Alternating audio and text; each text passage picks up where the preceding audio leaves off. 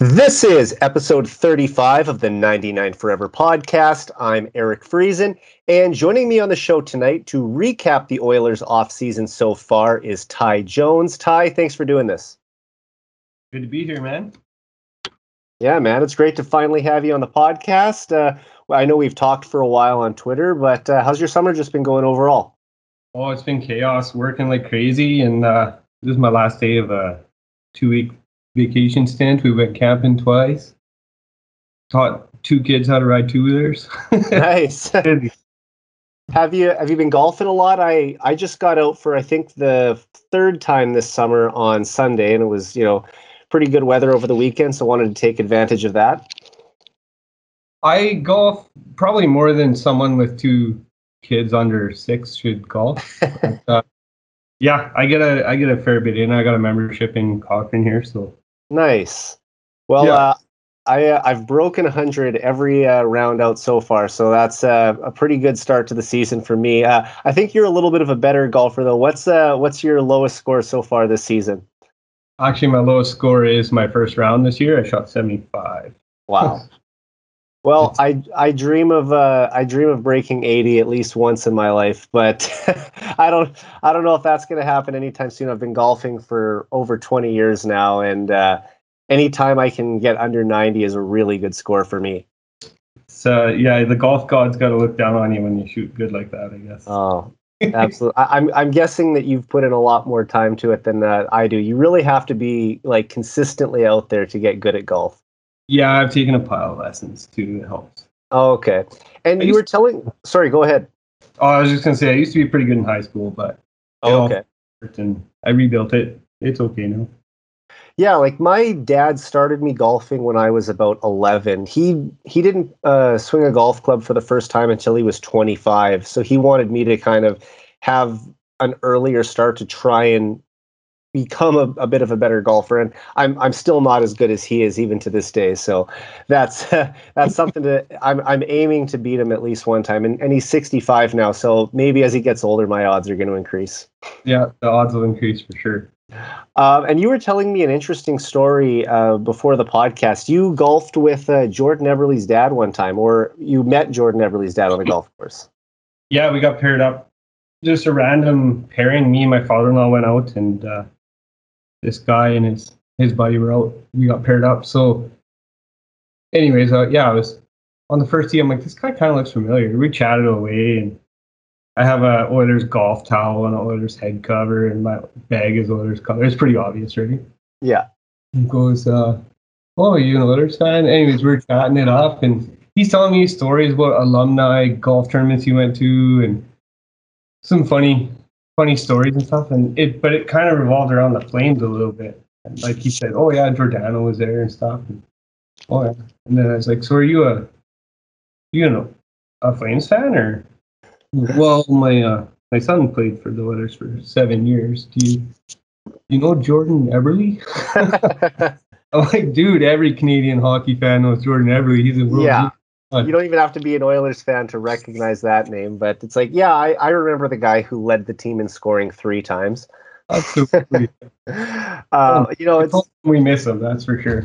Oh yeah, he was um, he was one of my favorite players during his time in Edmonton. It's it's a shame he's still not a part of this team because, you know, you you look at the the kind of player they gave up, and I know getting Ryan Strome was you know a, a useful ad and, and I think the Oilers also gave up on him too too quickly. Those are two bad trades by Peter Chiarelli, but um, mm-hmm. I, I just think if the Oilers could, had a consistent 20 goal winger with this current group, you know, they'd be even further ahead than they are now. Oh, absolutely. But we won't dive too far down the history of bad Oiler uh, trades. We're going to keep it positive tonight. And um, you know, I, I tonight we're like I said, we're mainly going to discuss the Oilers' off-season news. But first, I'd like to find out just a little about your own hockey background, since you're a first-time guest on the show. So, when did you first get interested in hockey, and how did you become a fan of the Oilers? So, yeah, it's kind of interesting. I, as a kid, I liked all sports. Um, hockey wasn't really that main thing for me. My my mom was a huge Montreal Canadiens fan growing up, and then when the Calgary Flames came to town, she she uh, jumped on that bandwagon, right? And because they're close. We li- I grew up south of Calgary, in like uh, pretty close to Lethbridge, between Lethbridge and Medicine Hat. And uh, we always watched the playoff hockey, but didn't really watch a lot of regular season hockey in our house. And so we just cheered for whatever Canadian teams were doing well, right? And I'm a little too young for like the the battle of like the real battle of Alberta days, but uh, yeah, I, I kind of became a became an Oiler fan by just watching watching a lot of hockey growing up, and I like both teams, right? And then just the way my fan or my friendships grew with people, it, it ended up just drifting towards the Oilers, I guess. But when you were in Calgary, was it tough to be an Oilers fan, especially as a kid, and uh, or how did you manage that? I probably didn't really pick a side until well, like college days. I went to college in Hat, and most of my friends were Oilers fans, and some of them were Flames fans, but they were like really.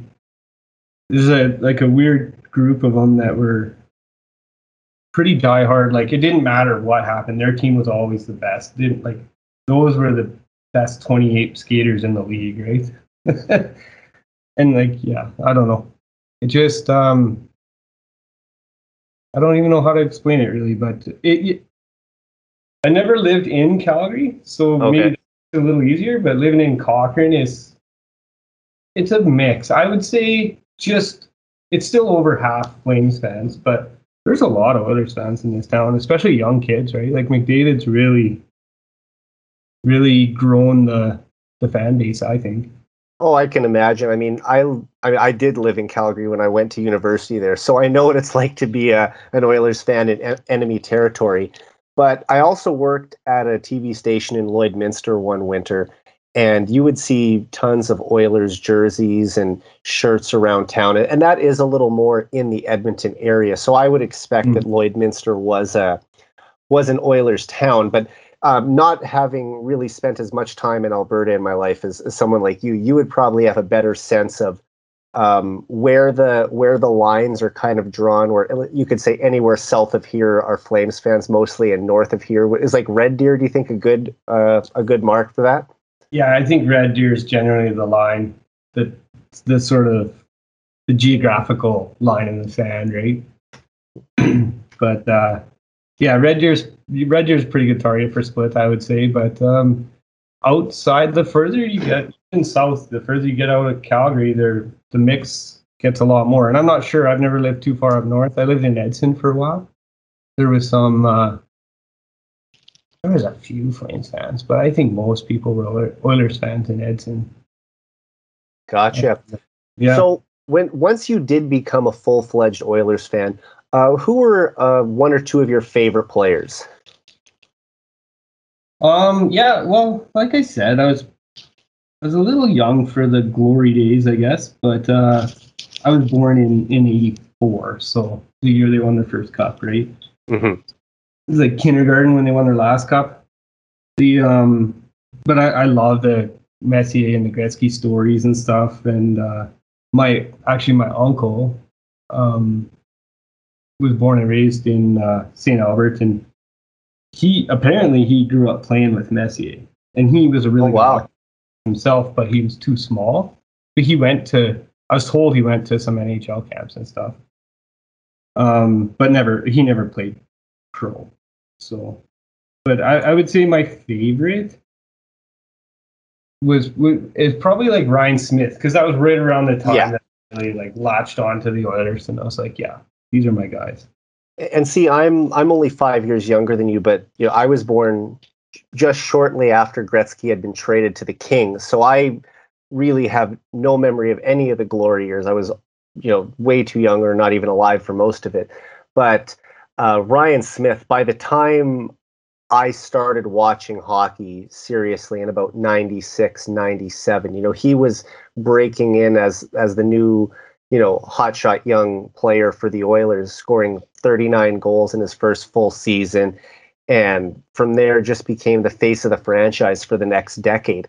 So, for kids my age, who were Oilers fans, that would have been, you know, obviously their guy. But even fans a little bit older, like yourself, I, I can see how Smyth would have been their uh, your favorite player too. It's just the heart and soul thing with him, right? Like, Yeah, anything to win that guy is. Yeah, you it. know, he he might not be the most talented player to ever put on an Oilers uniform, but I don't know if anyone ever wore the oil drop with as much pride as Ryan Smyth did. I mean, it, playing for the Edmonton Oilers was everything to him. Absolutely. Yeah, I agree with that. He, and and I truly believe that that trade caused a lot of the problems that followed. Was Yeah.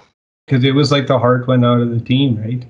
Oh yeah, I mean, I think there was about 20 games left in the season following the trade in February 2007 and the Oilers went something like 2 16 and 2 I think in those last 20 games. Like it was just a disastrous end and obviously it it wound up with them getting Sam Gagner was as a high draft pick who, you know, became a, a fan favorite in Edmonton as well, but yeah, that was a that was a real rough end to the the 06 07 season and, and like you said it kind of was the beginning of the the decade of darkness.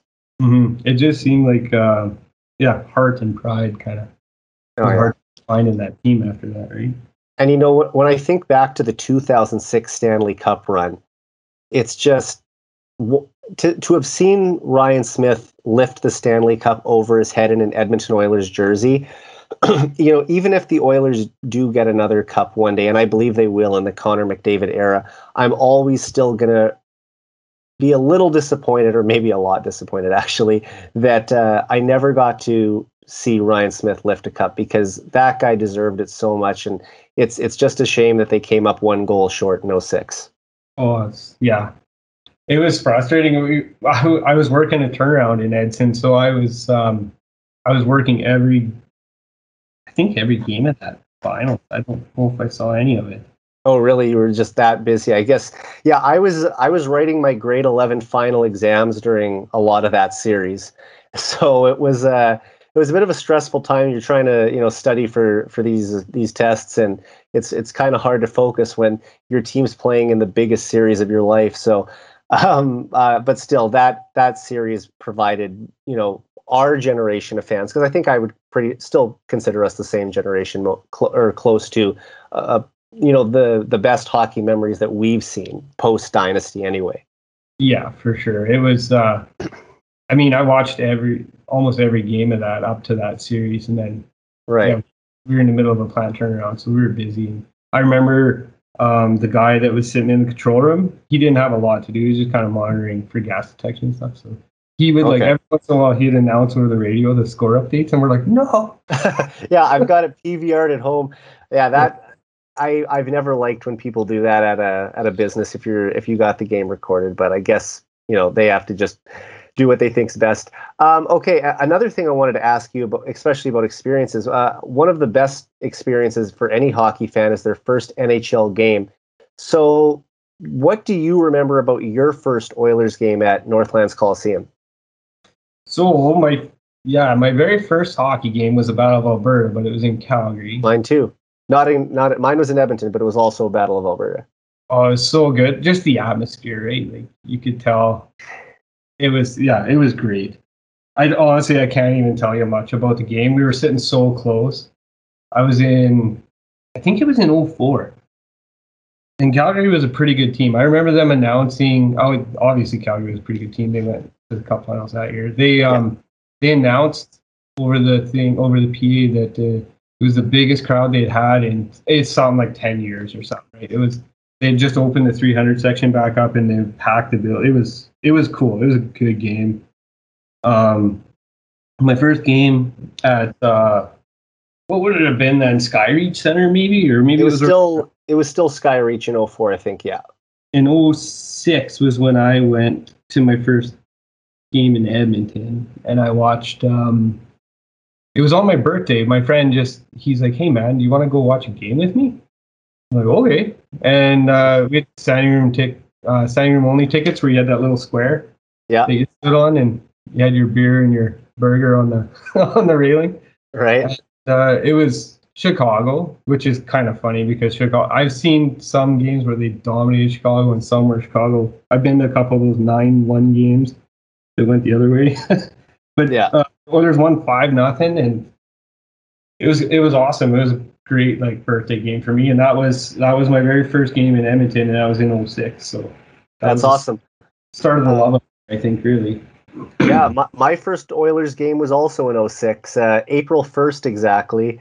Um, I I remember getting the Friday off school. My my mom and dad and sister we all drove out to Edmonton for the for the weekend to see the game, and you know the Oilers unfortunately lost four to one to the Flames, but I did get to see Georges Laraque win a fight against uh, Chris Simon, I believe, and that was uh, that was one of the most you know memorable games that I've ever been to, even though they lost. Just to say it was your, you know, your first time in an NHL building, and um, I, I just, uh, I, you know, that it didn't go the way I wanted that night, but the Oilers ended up making it to the Stanley Cup final later that year. So I, I still have tons of great memories from that spring, and yeah, it's just, I, I think every not just Oilers fan, but hockey fan in general, always kind of remembers their first game, unless you were like four or five years old. I mean, you see young kids at you know NHL games all the time. They probably won't remember those games, but um, for us being a little bit older, like you know, in the late teens, early twenties, like you, you'll always remember that. Oh yeah, my son won't remember his first game. He was about probably four months older. So. well, hey, that's cool. He got his first out of the way early. Um, and uh, how often do you usually go watch the Oilers play at Rogers Place now? So I try to get I try to get at least a couple a year. My father-in-law, he's a big uh, Oilers fan too, so we we try to make like a road trip. If we can do a family thing, that's cool. If not, then me and him just have gone up for a couple. Um, we um we we probably get I would say we average like three a year. Obviously, not last year. We were at the very last. No, not the last. We were at the Vegas game, the second last one, before COVID happened, and it was like you could feel it in the building. They, I think that was the game they announced the cancellation of the NBA season, or at least Oh, okay. canceled. But you could just feel like all that like excitement. and It was almost like everyone's like, "Should we even be here?" Yeah. you, you just knew something was going to change really soon, and it was it was an odd feeling. But I was we, there. Oh, sorry. Go ahead. we go about three, three, four, or five times a year, depending on what we can get to. Yeah, that's the same for me. I try to go to about three or four a year. I, I mean, I'm only five and a half hours away in Saskatoon, and um, I was there not too long before the season got postponed as well. It was uh, the February 29th game against Winnipeg, and the game, the season was canceled, postponed, whatever you want to call it, on March 12th. So yeah, just just under two weeks before that all went down. And uh, who knew that we were going to be waiting four months again to see the Oilers back on the ice for one week, and then another four months till we saw them back on the ice this past season. Oh, it was crazy, hey! Like it seemed like it when it happened. We I think everybody kind of had the thing like, ah, this can be a rough couple months, but we'll get through it. Honestly, when I first saw it, I thought, you know what? The NHL is going to take two or three weeks off. This thing is going to pass, and we'll be right back to playing. Little did we know, or at least I can speak for myself, how little I knew that this was going to be a pandemic that was going to last a year and a half. I mean, I couldn't have even imagined that at the time. no, it, yeah, it definitely turned into something I wasn't expecting at all. For sure. And uh, just, I'm guessing the 06 playoff run will be one of your answers to this, but just finally, uh, what are a couple of your best memories of watching the Oilers either on TV or live in person? Yeah, I think on TV for sure the 06 run. I never I never made it to any I've never seen the Oilers play in the playoffs and I've made it a I don't care how much it costs me, I'm going to one. Yeah. Fans are allowed back in and the Oilers are in. Um especially after like 17. I was like, "Oh, they'll make it every year." And then Mm-hmm. that didn't happen. So, um, yeah. So the 06 run for sure on TV was one of my favorites. Um, like Ryan Smyth getting his teeth knocked out with a Pronger clearing attempt. or Clearing attempt, yeah. Oh, and then he, he, but he's so like that. Just you could see it lift the team. Like he just, you can't keep that guy down, I right? think he missed one or two shifts and was right back out there. With no teeth in his mouth. It's Nope. crazy. And uh, yeah, I'd say like best live memories was obviously my first game at Rexall or and uh, opening Rogers Place. We went to the first game. Oh, No. did you? Where Yeah. where Gretzky and Messier came out uh, for the opening ceremony? Yeah, so we That were was awesome on TV, man. we were at where were we? We were at a hotel pretty close, Okay. and we we so we walked there, and then my mother-in-law and wife and uh, my son came after, but me and my father-in-law we went almost as soon as the place opened, right, which was a couple hours early. Walked around the building forever and uh, checked it all, just soaked it all in, right, and Yeah. And I my I poor son. remember that. Oh, sorry. No, no. Go ahead. Go ahead. Sorry. Oh, yeah, I was gonna say my poor son. He was, I think, he was like just wired from all the noise, right? yeah. Four months old, and he's kicking in the bed for, oh, for, uh, it must have been like two, three in the morning by the time he settled down. You know, that's a day that I'm always going to remember for a couple of reasons. First of all, earlier that day, they unveiled the Wayne Gretzky refurbished statue outside of Rogers Place. And uh, we heard the news that Gretzky was rejoining the organization after 28 years as vice president of the OEG. And just having Gretzky back a part of the Oilers organization, I know he left uh, just over a month ago, but um, to have him back and to watch him cheering during that 2017 playoff run for the Oilers was something you know I'll never forget. And I'm so glad that he was uh, back with the team where he spent his most successful years on the ice. And later that night, the Oilers in the very first game at Rogers Place to defeat their provincial rivals seven to four. McDavid picks up three points, including a penalty shot goal, the first ever in that building. Uh, just take me through that. What was the atmosphere like as McDavid was skating in on that penalty shot? oh man, he was. you could just. I swear, when you watch McDavid live, you can just see when it's gonna. You just know what's going in, right? You just get that feeling, and it's Yeah. going. The I just the building was so loud. It was like a playoff game. It was cool. And I remember Patrick Maroon, I think, scored the very first goal in that building. He did. And I, that was all I cared about. I'm like, please don't let me. And of course, I just first- didn't want to lose. I said you you can't lose the first game at Yeah. Rogers Place to the Flames. I said if if you have to lose the the rematch at the Saddledome two nights later, so be it. Which the Oilers also won, thankfully. But you have to win that first game at Rogers Place, and thankfully they did. Oh man, yeah, they did. They did. It was you could just tell that the team had. uh There's a lot there, right? Like that team was a good team. It was that was a that was one of the best seasons in Oilers history. I think it was the sixth time that they uh, had recorded at least hundred points in a season. So, um, you know, if if it wasn't for uh, the the Ducks, you know, turning it on towards late in the season, the Oilers might have won a division title. They were, I think, three points behind them, and the Oilers had a, a great finish too. They were something like twelve and two in the last fourteen games. So yeah, just uh, that 16-17 season was uh, a season to remember for sure. Uh, well, that's awesome, man. I'm glad to hear uh, a little about your background as a hockey fan. And let's now transition to talking about some of the biggest stories in oil country over the past month. And uh, I think we have to start by discussing the Duncan Keith trade. So Mm. There had been rumors for a couple weeks leading up to the move that Keith had requested a trade from the Chicago Blackhawks to either the Oilers or the expansion Seattle Kraken to be closer to his son who lives in BC. And Ken Holland finally pulled the trigger on the trade last week, sending Caleb Jones and a, conti- a conditional third round pick in 2022 to the Blackhawks in exchange for the two time Norris Trophy winner. Um, Ty, the reaction from Oilers fans on Twitter regarding this trade was mostly negative, to say the least. Um, but I want to get your thoughts on the deal. Uh, so, what do you think of the Keith trade overall? Well, I think overall, it's it's a his experience and pedigree is definitely something the Oilers need, right? And they lost Caleb Jones, who, regardless of potential or what people think, I feel like Holland and Tippett weren't gonna really play him much anyway. So I think Keith hopefully makes the Oilers a better team.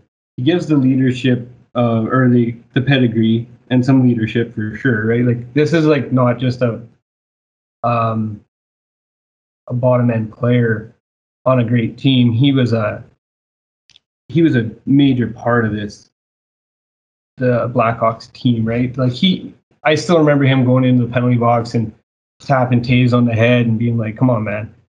And it turned things around, right? Like the guy, he's he's a he's a key piece. Um, he's obviously not what he was for sure. Um, I do think the Oilers gave up too much for him. Maybe like now you have a second and a third locked up that you can't use at trade deadline. I think I think the idea again, it's like Larsson and Hall, right? The idea was right, but I I feel like maybe there was an overpayment. Maybe maybe he's uh even even if he can play good second pairing minutes, now you've you've got two draft picks. You can't trade at the deadline for pieces that are going to be needed. Hopefully, um, yeah, I, I, it's interesting. I think it's I think it's something that McDavid wants. I think it's something the team needs. Um, I think right now, has Neal won? Did Neal win a cup with Pittsburgh? Like, or is Chiasson the only one that's won a cup on that team? Uh, no, Neal did not win. He made it to two different finals with uh, the Predators and then the Golden Knights in back-to-back years. Josh Archibald won a cup with the Penguins.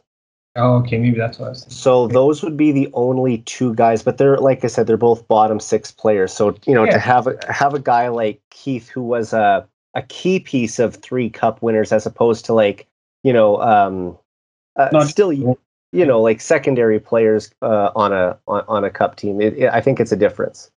Yeah, yeah, I think there's some there's that's the leadership they were hoping for probably with like Andrew and with uh, Milan Lucic and stuff like that. But I think Keith's an upgrade in that leadership role part, right? Like he is the real deal. I think he's a true leader. Um, that that part will help, I think. Whether it's an overpayment or not, I mean, if the Oilers go to Stanley Cup Finals, that's not an overpayment.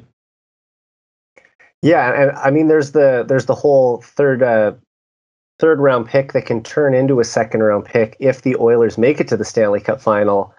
And to me, you know, you don't want to have to give away more assets than you than you already have to. But you know, good if they have to give up a second round pick, that means that they made it, you know, to the final series. I'm that's what we're hoping for, right?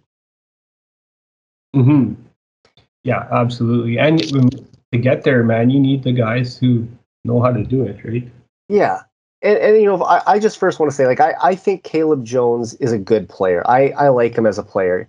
Um, I think he has the potential to have a seven to 10 year career in this league, probably as a third pairing defender who could play second pairing, pit, um, second pairing minutes in a pinch. But um, the frustration from Oilers fans really isn't about Jones getting traded. It's that Holland wasn't able to get Stan Bowman to retain any salary in the deal. And, Mhm. and I'm and I mean obviously I wish the Oilers would have been able to acquire him at only 50% instead of the full cap hit. That would give the team, you know, an extra say two and a half to two point seven five million dollars to spend in free agency. However, I believe the Oilers are a better team right now than they were a couple weeks ago because they have Duncan Keith on the roster. And you you mentioned this too. Like he's he's not the player he once was, e- even five years ago. But I think he still wants to come in and prove that he has something left in the tank. And I, I think that he can still be an effective player even at age 38. Yeah, I agree. Um, and then I, I heard some of the rumors about recapturing if he retires and stuff like that, which, yeah, maybe that's good. But uh, yeah, Yeah. if he played one year or two, whatever, um, I would have loved to see them retain some salary too. I think salary is going to be one of the biggest obstacles the Oilers are going to have to figure out. Um, but but yeah, for sure, I think I I agree with you too. Caleb Jones is a good player. Um, Yeah, he, he skates well. He passes the puck well. It's just, you know, he still makes uh some defensive errors. And I think that last season, with it being such a short season and not a lot of room for error, Dave Tippett couldn't really keep putting him back out there. He had to ice the best possible roster that he felt could win that night. And sometimes that doesn't necessarily allow a younger player like Jones the the freedom to work through these mistakes and improve. Like they just had to have the veterans on the ice that they felt could you know get them the wins that they needed to try and get into the playoffs and make a long run obviously they you know they got in but they didn't they didn't go very far. It's just uh, he he got off to a tough start in January and it seemed like he was fighting it a lot of the season. Yeah i agree with that for sure. The only maybe the little bit frustrating thing for me and i'm not a i'm not a tippett hater or lover same with holland. I'm pretty impartial. Like i like them. I think they're they're good at their jobs obviously but um one thing I get frustrated with Tippett is it seems like he's a really short leash for his young guys, and he'll let Adam Larsson struggle, Jujhar Khaira struggle and struggle, right? And you're like, what are you doing, man? Like these kids are all playing them. Like I can, I have more patience for say Evan Bouchard to make rookie mistakes compared right. to Larsson, right? In the beginning of the season, Larsson did not play that well. Right? He struggled for oh a solid 15 games, I would think. And then he he figured it out, and he was phenomenal to finish the year. Yeah, once he turned around, then he was you know their best all around defenseman probably for the whole year. I mean, but you know, and we'll see if Larsson's back too. That's a, that's another side point. But if he ends up re-signing with the Oilers, he could be a you know a good D partner for Duncan Keith. And um, just just to bring it back to Keith for a minute, I, I think he's by like by all accounts from what I've read about him, he's still a physical freak. I mean, he averaged over 23 minutes a game for the 16th consecutive season last year. So even if his offensive production has declined, uh, he can still play those big minutes and kill penalties. And you know, while the Oilers will be counting on him to play a solid top four role, I, I think the intangibles that he that he brings to the table have value too. I mean, we we just sort of alluded to it before. He's won three Stanley Cups.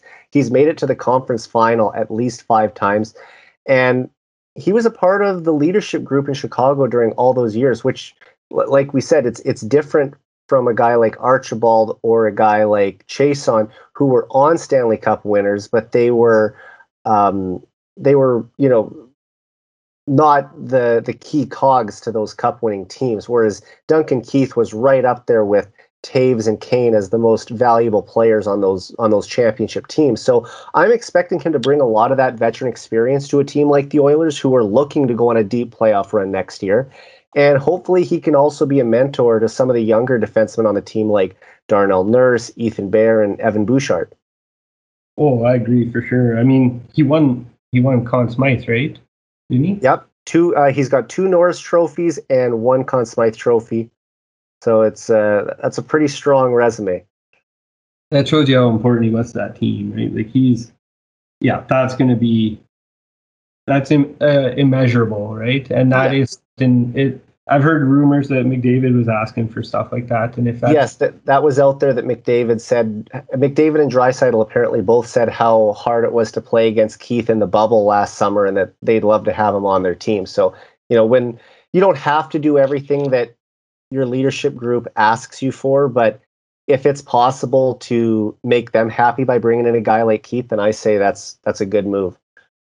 Yeah, yeah. If they're looking for somebody with that kind of experience, then I think you you just do it, right? And, and the last thing I sometimes those are the guys that push. No, sorry. Go ahead.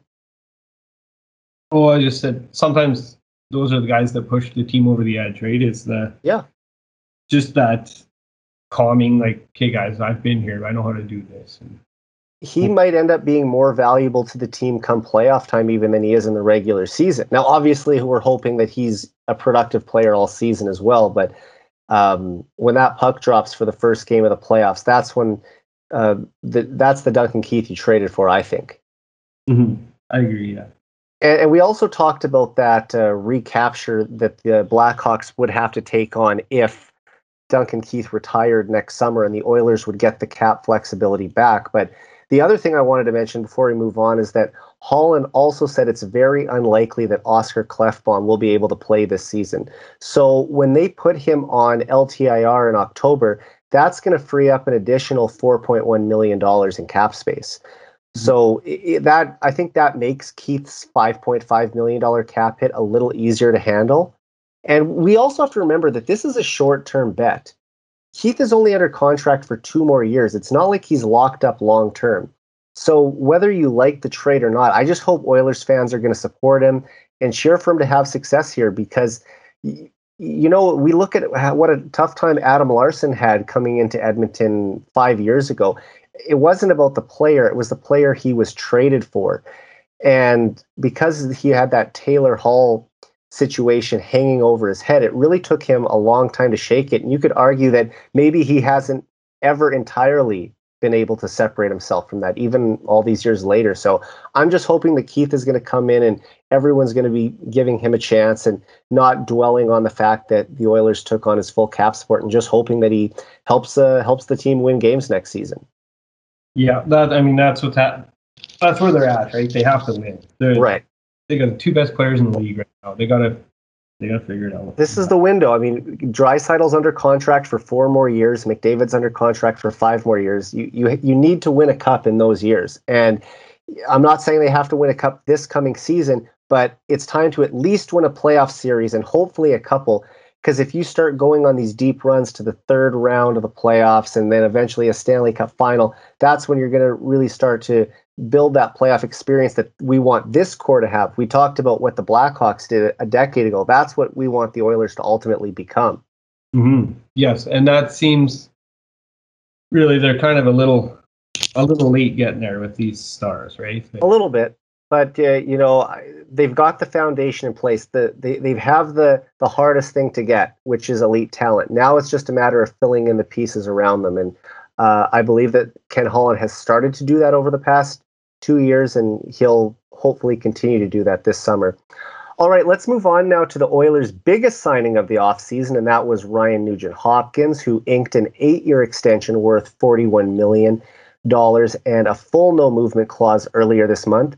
So the new contract carries roughly a $5.1 million cap hit, down from $6 million on his previous deal, and it will keep him in Edmonton through the 2028 29 season when he's 36 years old. Ty, were you expecting the Oilers to re sign Nuge, and what do you think of the contract? Well, this is what kind of gives me a little hope for Larsson, too, right? Because there was a lot of rumblings like Nuge is, they can't figure it out, Nuge isn't coming back, whatever, right? But they banged it out. I think it's a great contract. Um, I think this is probably one of the first signs of a good player taking maybe a little less money to play in Edmonton, right? Absolutely. And a guy who wants to start and finish his career in the in Edmonton. That's huge. Um, I think these are things that are good signs for the franchise in itself, right? um, the term, like, who cares? We just said it. You got to win in that window of McDavid and Draisaitl's prime, right? in six years, I can't see 5.125 being too much for a guy like Nuge. Even if he does drop a bit and becomes a a third liner or something, right? But I mean, that guy, he's he plays a game that I think is pretty sustainable. He's not. He's, his game isn't built on insane speed or a super hard shot or anything like that, right? He's I think he's got a game that he can sustain into a little older age than a lot of players. Yeah, I mean, he's a very smart, cerebral player. Those things will help, and he, and he still is a good skater. For uh, sure. Yeah, you know, he's not a he's not an end to end blazing, you know, puck rusher, but yeah, it's I I don't doubt that he's going to be an effective player for a long time. And um, I've said this on a previous episode, but I wanted the Oilers to sign RNH before the season even started because I knew that there would be trade rumors leading up to the deadline, and there was obviously going to be a bunch of teams interested in him if he hit the market as a free agent. So it's just awesome to hear him say how much he wanted to stay in Edmonton and build something with this group. And it's like you said, um, you know how important it was for him to to stay as a part of this team and you know finish his career here because no Oiler has ever gone start to finish with the team. Kevin Lowe and Ryan Smyth are the closest thing to that. They both left and came back, and yeah. they they share the franchise record for most seasons as an Oiler with 15. Well, if Nuge plays out this entire contract, and it he it sounds like he will because he has a no movement clause. Well, that'll give him 18 seasons as an Oiler. So you know he's going to break the record for most seasons with the team. He'll he'll break the he'll break Kevin Lowe's record for most games with the team, and um, you know, for a guy like him, who's the longest serving player on the team and has suffered through more painful seasons than anyone in that dressing room, he deserves to win a Stanley Cup as as much as anyone on the team, and I I hope that he gets to do that with the with this group. Yeah, yeah, he's been such a good soldier, right? Like there are a lot of guys nowadays that would that would hold out or want out or whatever. He's he's never complained. He's no, and, and you can't even really blame it if he wanted to leave after the decade of darkness. I don't think too many fans could even blame him for you know wanting a, a different experience or to be on a different team. But the fact that he wants to see this thing through, and you know coming to the team as a first overall pick in 2011 to the worst team in the league and eventually become a champion that that says a lot about his character yeah absolutely and the other thing is i i get that uh with locking up nuge you know he like he took a he took a team friendly deal i think we can say for you know just over 5 million he was making uh he was making 6 million on a 7 year deal before that and if he would have hit the open market maybe he could have got six and a half even pushing 7 million because we know that teams will always overpay in, in free agency. So I'm, I wouldn't be surprised if if he could have got more money and he probably left something on the table. But the fact that he got that long term security, I'm sure that means a lot to him. And um, it, it's like you said, maybe he won't be worth it in his mid 30s. But what's the salary cap going to look like eight years from now? We know it's going to stay the same probably for the next season or two due to the pandemic. But after that, with Seattle coming into the league now and injecting some money there and the new US TV deal, I can see the salary cap climbing and climbing. And who knows, what if it's a $100 million in eight years? And then that $5 million cap hit doesn't look so difficult to, to manage anyway. Yeah, for sure. Yeah, I agree with that. Like he's, and, and no, even if it holds or just goes up a little bit, I mean, five, that's less than what Mikael Backlund makes in Calgary. Yeah. I mean, yeah, it's it's manageable for sure. And we we have to remember that he would have been a very difficult player to replace in this lineup. They if they would have lost Nuge, they, I mean, they already probably need to go add at least two wingers this summer. And if you lose Nuge, well, now you're looking for another one. And Mm-hmm. With with the lack of scoring depth on the wings as it is, it, it, it's very important that that they kept Nugent. You know what? Maybe he will become the third line center down the road. He, that's one of the things. He has the versatility where he can play on the power play. He can penalty kill. You can put him out there in any situation and he'll be fine. You can trust him out on the ice. Um, he could play on the wing just as easily as he can line up down the middle. So um, I, for me, it's a it's a good signing. And if you look at his numbers, I, I know his his even strength scoring was down a little bit this year, but he was on pace still for 25 goals and 55 points in a full 82 game season, which is right around his career average. And mm-hmm. like I said, if he can get back to producing a little more at even strength, he should be back in that 65 to 70 point range next year. Oh yeah, like what would he have had if they would have left that dry line together, right? Yeah, I mean that that was that was the best season of his career in terms of points per game average. And um, you know, I'll I'll even ask you, who would you like to see Nuge on a line with next season? Is it as obvious as saying reunite him with uh, Draisaitl and Yamamoto? Yeah, to me, I mean, I think I think Tip really made a big mistake breaking up that line, and and now we're looking at them kind of feeling each other out again, trying to find that chemistry. Like you, you can see it's there, but it's not what it was, right? And I think yeah, well, they didn't play together enough this year, right? I mean, they they were together for three solid months in 2019-20, and I don't know even if they played more than two consecutive games together as a line all season. I mean, Nuge played the majority of the time with uh, McDavid. Mm-hmm. And that Which, was, I, I believe, the main reason that they got split up in the first place because all the best wingers were playing with Draisaitl, and I mean it was working, so that's fine. Connor McDavid can produce with anyone, but that was during Draisaitl's Art Ross Trophy winning year when when he was really thriving. I mean, Yamamoto was a point per game player for a small sample size. Nugent Hopkins was over a point per game player for a couple months, and of course Draisaitl was leading the league in scoring. So when you have a line that's producing like that, to me, you don't touch it. You just let them keep rolling. And I think I honestly think and sure, at the beginning of the year, maybe you couldn't do that, but with with Puljujarvi coming up, and being on on McDavid's wing, I'm then then you put the dry line back together, right? Yeah. And you you figure out who who's going to play left wing for McDavid. Yeah, But I don't think you touch that Draisaitl line. It, it's so good. And and look, maybe they will find a right winger who can play with McDavid up there as well. Although I would prefer to just give Jesse the chance to thrive in that role. And you know, he he showed so much promise late last season. You don't want to discourage him by sending him back down to the third line. He, he was really starting to build something there, and it's more important, in my opinion, to find the left winger to, to complete that line.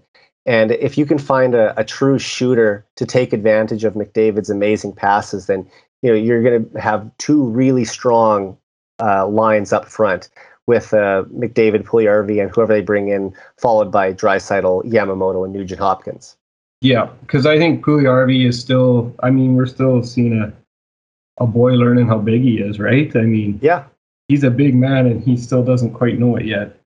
And when he starts making room for McDavid and tipping pucks in and creating chaos in front of the net or whatever he wants to do, right? I mean, he's so big. He he has a good shot. He he was a little snake bit, I thought, but I, I mean, look, he had a rough start to the year. I think he didn't score in the first 13 games, and he finished the season with 15 goals in 55 games, which is on pace for 22 goals. So, can he raise that even a little more next season and become a 25 goal scorer? You'd like to think if he's playing with Connor McDavid, even if it's all at even strength, that he would get there. And maybe if Chiasson isn't back, he'll eventually take that spot as the net front presence on the power play.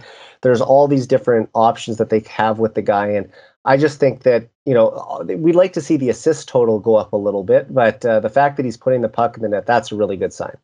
yeah. And I think if if Maroon can score twenty with Yeah, Why can't 27.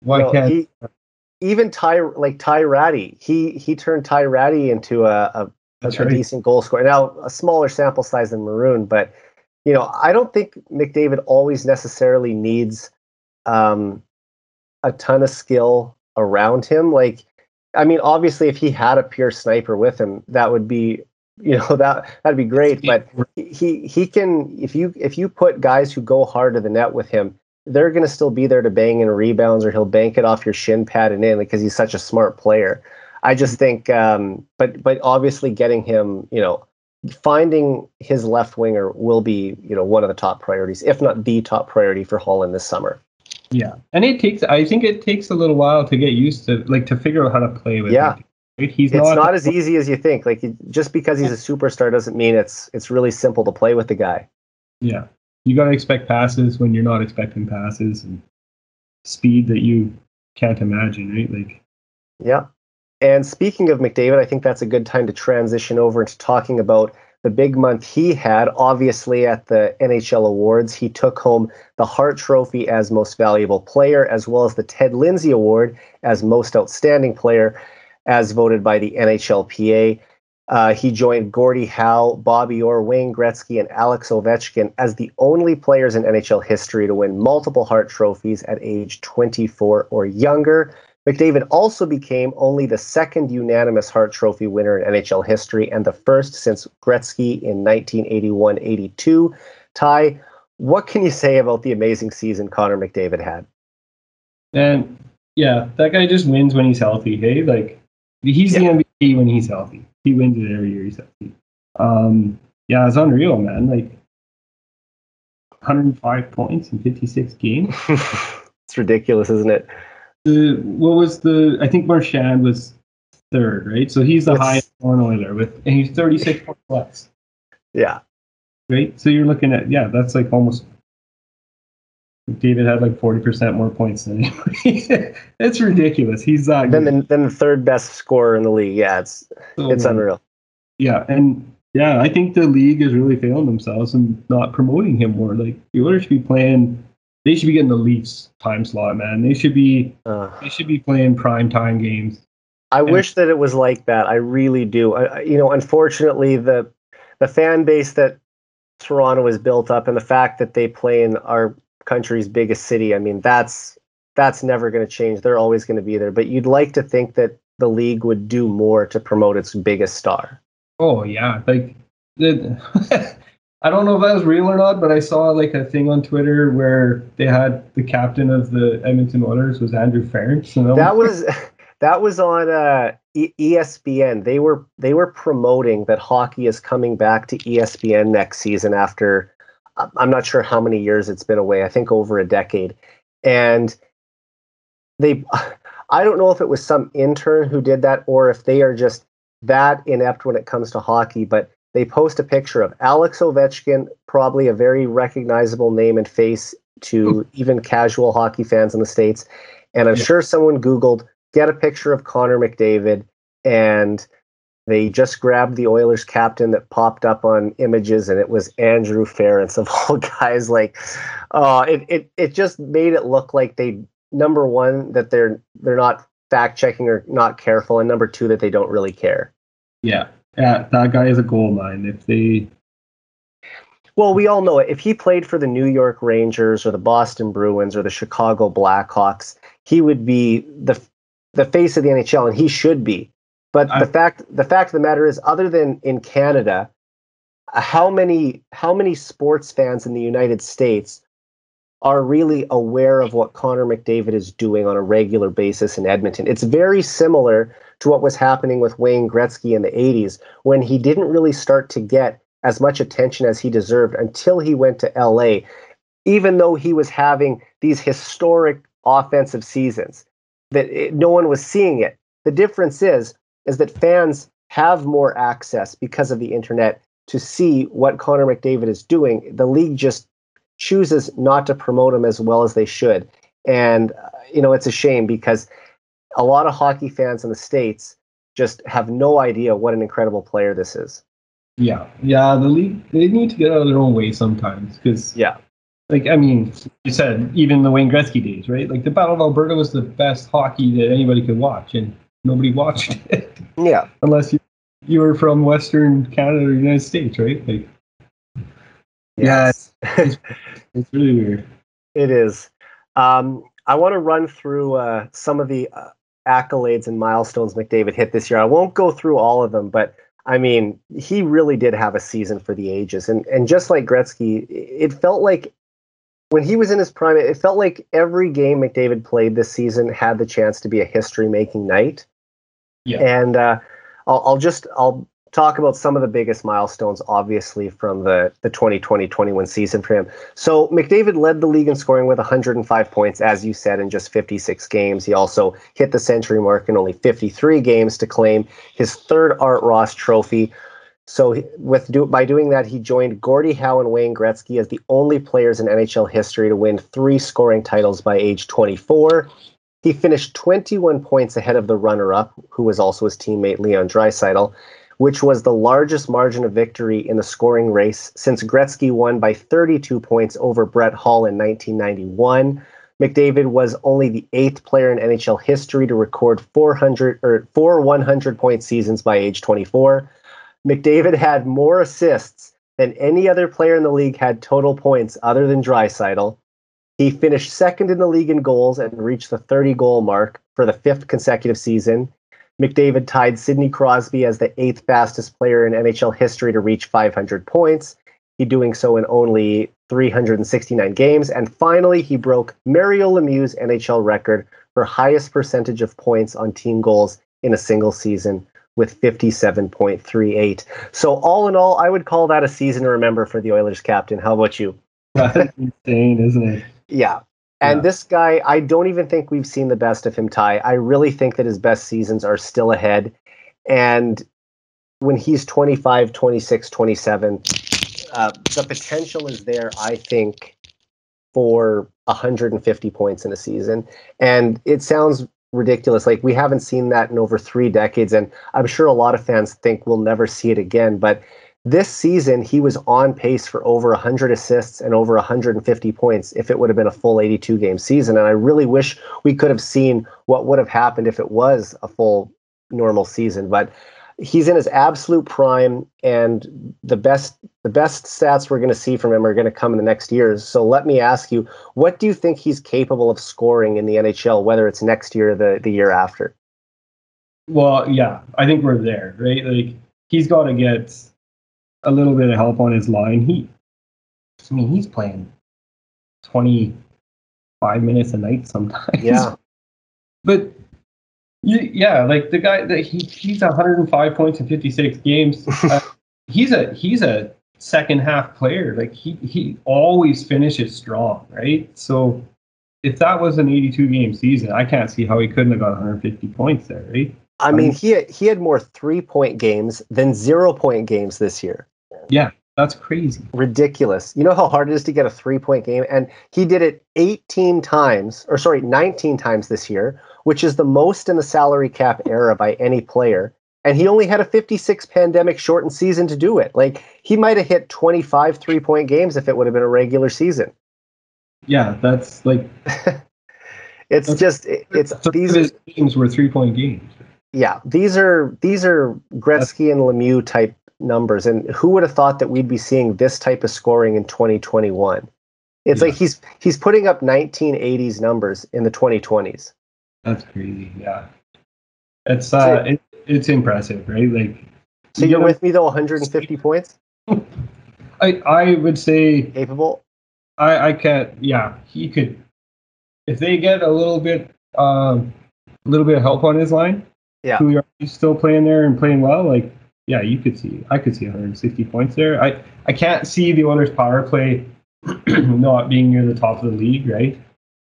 I mean, he's averaged he averaged two points per game for a large stretch this season. If he ends up being able to do it for the majority of of a, a normal season, that would take him pretty close, if not over 150 points. And um, even if he never gets there, I do believe that he will this this coming season, I believe he will break Nikita Kucherov's high mark for points in the salary cap era of 128. I think he's going to get 130 or more points. Uh, I right, I think I pegged it recently at, at 135. I predicted just to be on the safe side, which is crazy to say that that's like a conservative guess. But 150. Uh, I don't care. Yeah, exactly. I mean, no one's had 130 points since Jagr and Lemieux in 96. So we're talking a quarter of the century since before McDavid was even born. That's how long ago it's been since this happened. And I just think uh, we're we are so blessed to be watching the most dominant hockey player we've seen since Lemieux. And uh, the fact that he's in Edmonton, they have to take advantage of these next few years and really compete for a Stanley Cup. Yeah, 100. And just to wrap up here, I want to quickly talk about free agency. The Oilers, like we said, obviously need to add a couple new forwards to play alongside their elite centers. Is there a player or two that you hope the Oilers will target when free agency begins on the 28th? well, yeah, man, it would be cool to have a Landeskog or Taylor Hall come. I know yeah. it's kind of a polarizing thing, but I mean, he wouldn't be the guy, right? Um, yeah, I think we need to find a, a left winger for McDavid. That's the biggest piece missing, right? And a and a goalie. I think. I, great, bring Mike Smith back, but that means Koskinen can't be back, and and then uh, you, you can't run that tandem again, right? So I, I think I don't know though. Like, what do you do? There needs to be some trades because they need to be smart with the money. So I guess it depends where it goes. Like, what can you trade for, and what then what are you missing after that, right? So, I mean, there's some good free agent goalies too. There's Driedger, Ullmark, Grubauer. There's some good, there's some good players out there. But like you said earlier, teams overpay in free agency. So, I, yeah. I, I, I don't know the answer, but I'm just saying, who who would you like? Like, who would be your your ideal target if they could even just get one guy? If you said that's the one guy they're going to get in free agency, that's who I want. Well, I would love to see Hall back. I okay. think it, I know like some people hate it, but I think Hall's got some speed. If he could play with McDavid, that'd be amazing, right? He he seems to have kind of found a a good style for himself, and he's been healthy the last couple of years. I, I think. Yeah. I'd love to see Hall back. You know, and I, I try to think back to the one season that they were teammates in 2015 16 before Hall was traded. And that year, I think they did start together pretty early on. And um, Hall and Hall and McDavid, they they're both incredible skaters, which you know is a huge asset to have a winger who can keep up with McDavid. But I think that Hall needs to have the puck on his stick. He needs to carry the puck up the ice. So when there's only one puck, it might make more sense to actually have those two on separate lines. Now, I'm not saying you couldn't run them together, but maybe having Hall with a Draisaitl, and they did have good chemistry back in 2015 16. Maybe that's the maybe that's the duo that you put together and find someone else for McDavid. And I guess that would almost have to be uh, Ryan Nugent Hopkins, unless Dylan Holloway proves that he's ready to step up and take that spot. And I'm hopeful that Holloway will eventually um, graduate and fill that that spot as McDavid's left winger down the road. We don't know what to expect from him because he, he does he doesn't turn 20 until September, so it might be a lot to ask for a rookie to handle first pairing minutes going up up against the opposition's best defenseman every night as a as a first year player. But Hall is someone who I'll be honest, I would be interested to have back as well. I think that Oiler fans seem split on it. Half mm-hmm. of them, half of them would like to have Hall back. Half of them are done with him forever. Um, you're never going to get a, a consensus from everyone of what they what they want. But the fact of the matter is, is that Hall would make the Oilers better automatically. Like you, you watch what he was able to do with Boston late last season. He, as soon as he left Buffalo and went to a good team, his effectiveness just went through the roof, and he was scoring a lot more and producing a lot more. So I believe that that would be a, a good fit if the Oilers could bring him back. And you know, there's always been rumblings out there that Hall wanted to come back to Edmonton and that he was, you know, really disappointed about the trade in the first place. So maybe that will happen. I think Gabriel Landeskog would be an even better target. Mm-hmm. And there aren't many guys that I would go seven years with in free agency or pay big dollars to. But Landeskog would be one of them just because I think that he is such a, a smart player and a you know a, a sturdy player and a guy who can you can count on for 60, 70 points every season. It's just that that's the kind of guy that you need right now. We you know, and like we talked about with Nuge, even if the last couple of years of that deal don't look great, you have to be thinking about the here and now. That's and right. you have to you have the next as long as he is a valuable piece to this team for the next 5 years.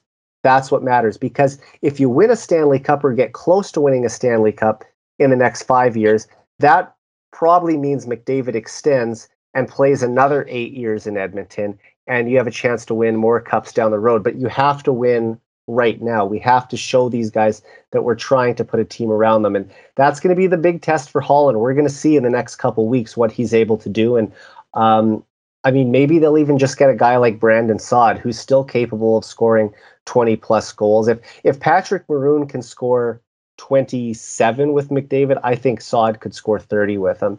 Um, but you know, Landeskog would still be my number one target if if anyone. Yeah, Landeskog is a, a good name too. I, the only reason why I was a little deterred is because of the money I've heard, right? And that's a lot of cash for him. It is, but that would be, like I said, one of the only guys I would be comfortable giving that kind of money to. It's yeah. not, you know, you in when in free agency when you give out a lot of term and a lot of money, I would say at least 50% of the time, if not more, it comes back to bite you. But when you, if you are going to give that money to a player, give it to a player with a history of scoring. Give it to a player whose body is going to withstand uh, the seasons and not break down like an aging power forward like a Milan Lucic, right? It's mm-hmm. just it's about making wise decisions because you know that we we've seen with James Neal too. When he first arrived in Edmonton, he had a, a, a short resurgence where he was scoring at will, and then you know it dried up a little bit, and he had a he you know he kind of had a bounce back here and there, but um, he's not the player he once was. And I'm not saying he's the exact type of player as Milan Lucic, but this is an example of what can happen when you sign you know aging players to big money. But Landeskog is one that I would be willing to take that risk on because I think if we if the goal is to try and at least get to the conference final next year, a guy like him will help you get there a lot more than um, you know some of the other names that are tossed out there, like a Zach Hyman or something like that. Yeah. Yeah, and that's I mean one of the beauties about Nuge is he gives you some flexibility, right? Like if you Oh find yeah, if you do say it is Hall, right, and he won't play well with McDavid probably, so then you do you move you move Nuge up there, right? and, and I'm not saying that they wouldn't play well together. I mean, you put two you put two elite guys together, uh, it it will work. But it's Mhm. it's just it's just a matter of they're both play drivers and they're both such great skaters with the puck. It almost seems like you don't want to have all your eggs in one basket. It, it would make more sense, I think, to have McDavid on one line and a guy like Hall on another line who's not as talented as McDavid, but can do some of the same things, you know. So, a- and, of course, they're going to still play together on the power play, right? Yeah. Yeah, I do agree with you. I think I think their similar styles might make it hard for them to be line mates, but Yeah. If you can get him, I would love to see Hall back. But Landeskog too. I mean, you can't. I don't think you go wrong with either one of those guys. For sure. obviously, right? If if Hall wants eight or nine million, then no, obviously that. Eh, look, if he really wants to come back to Edmonton, though, and Ken Holland says, "Listen, Taylor, we want you back. If there's mutual interest, let's make this happen." But you, you know, you have to take a team-friendly deal here. You you have to decide that being an Oiler to you and winning a Stanley Cup in Edmonton is more important than chasing every possible dollar that you could get. Because if you are just trying to get as much money as as humanly possible, it's not going to be here. You'll you'll find that somewhere else. But if the most important thing to you in free agency is getting a long term deal and playing with the team where you started and trying to finish this with a championship, then we have to we have to talk about a lower cap hit. Yeah, absolutely. And mm, yeah, like you said, I think Landeskog is your better bet to pay on, right? If you're going to pay big money, Yeah. And he's a couple of years younger too, which helps. Yeah, he's a he's a big, strong goal scorer Yeah. guy. So and he's And a he can, yeah, I mean he's he was he was the youngest captain in, in NHL history until McDavid came along five years later and broke that record. So I mean, and I mean you you you always hear about what great guys Swedes are. I think adding him to the dressing room isn't going to hurt you at all. Yeah, no, I don't think so. I think that'd be great. I think they're well on their way. I mean, who do you who do you target in free agency? I'm not sure because the the wish list and the and the reality of the money is two different things, right? Yeah, and as much as people want to, or, or some, I shouldn't say all, but as much as some fans want to bash on the job that Ken Holland or Dave Tippett have done because they haven't had any playoff success so far, I just want them to remember that they've made the playoffs in back-to-back years under these two guys, Mhm. and bo- both years they were second place in the division. They've had, you know, very solid regular season. It's just about finding that next level of success in the playoffs. So, yes, even though I'm disappointed that they got swept by the Jets this year as well, it, it doesn't take away from the fact that the Oilers are still a good hockey team. They finished 11th in the league this year. They were 12th in the league last year. They're on the verge of becoming a top 10 team. And when you have guys like McDavid and Draisaitl in their prime, you want to become a top five team sooner rather than later. And I think the time to do that is hopefully next season.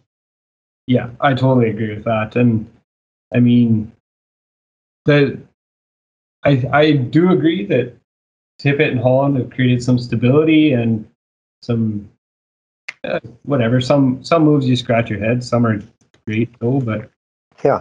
I mean, how the hell did he trade Milan Lucic? Right? Yeah, and, and look, I know some people are saying that, uh, oh, the Flames actually won that trade. You know what? Mm-mm. James Neal might not be the, the player he once was, but I will still take James Neal over Milan Lucic right now.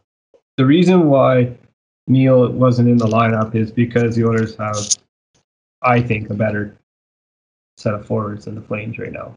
And also, wasn't he one of the players who had COVID early this season? Yeah, I believe so. I don't think it ever officially came out. But Okay. Yeah, and I mean, we all know what that can do to drain the body of energy and everything. So I, maybe there were lingering effects to that all season, aside from him, you know, being 34 now and not the player he was when he was 24. So it's, uh, I don't think anyone was expecting him to score 30 goals this year. It's just, but he did have a hard time staying in the lineup consistently. Yeah, and Lucic, he does play better in Calgary. He, I mean, there's they're not a running gun like the Edmonton Oilers. Right. So he's definitely better off there. But regardless just, of, uh, it's a shame we had to give up that third round pick. That was uh, that, that was a head scratcher. You know, Neal has to score 20 goals for the trade to kick in, and he gets 19, and then the NHL says, "Oh well, you know, we'll round up." You know, if, if he would have, if if the season would have got wouldn't have been canceled, uh, you know, he would have hit 20. Yeah. yeah. Have and to give up the third round pick for that. drought, right? He was ice cold near the end of the year. Yeah, exactly. I, I actually think he was going to get it. And, and for the people who criticize Holland, what what does he do? He he ends up taking uh, the the the third round pick from before and trading down to get a fourth and a fifth round pick and and turning that into um, Savoie, Savoie and Tullio. Like he, you know, he makes good use of these depth picks, and um, I know his first round picks have been criticized both years uh, from from some people, but Holloway is looking like he's going to be a real stud. And I mean, sure, the Oilers maybe could have taken a forward instead of Broberg. I would have been, you know, hoping for that as well. But uh, Broberg looks like he has the potential to be at the very, very worst uh, a top four defenseman, and maybe still a top two. We don't know. But the the fact that he's such a great skater with that that size and that frame, you know, that's encouraging for the future. Yeah, oh for sure. And that's the biggest thing that the Oilers have been missing for a long time is is making picks past the second round, right? Yeah. So I yeah, those are Well, they've they've restocked the cupboards, and I, I think the Oilers prospect pool right now is it's as as strong as it's been in a long time. So it's it's very encouraging going forward, and you need these guys to start making their way up to the NHL and helping during the McDavid era. yeah. Yeah, and it needs to like the time is now, right? So I think they need to be really wise with asset management, with cap management. Like just because you have a bunch of decent defensive prospects, you don't give them away. You get stuff Yep. for them, right? And play smart. And I mean, like, just tying back to what we talked about at the very start. Yes, giving up Caleb Jones. You know, you you, you don't like to see a, a young defenseman like that go. But they have Samorukov coming. They have Broberg coming. These are guys who are going to be pushing to play on that left side. And when you already have Darnell Nurse as your locked-in number one defenseman of the future, there's only so many spots there. It's Yeah. you know it, it makes sense that those could be eventually the guys. Broberg could eventually fill in to be the second pairing guy behind Draisaitl, and then Samorukov is, you know, if if he turns out to be the next coming of Adam Larsson, well, then that's great too, because this is a guy who's got a big shot. He he hits hard, and he had you know really good plus minus in the KHL last year. He just turned 21. I think uh, the future's bright for the Oilers blue line. Yeah, uh, but I also think for the Oilers to win right now, they, the, we're going to lose some of those guys, right? Yep. You And, can't keep everyone. no, but don't give them away. Make good moves. No, make good moves.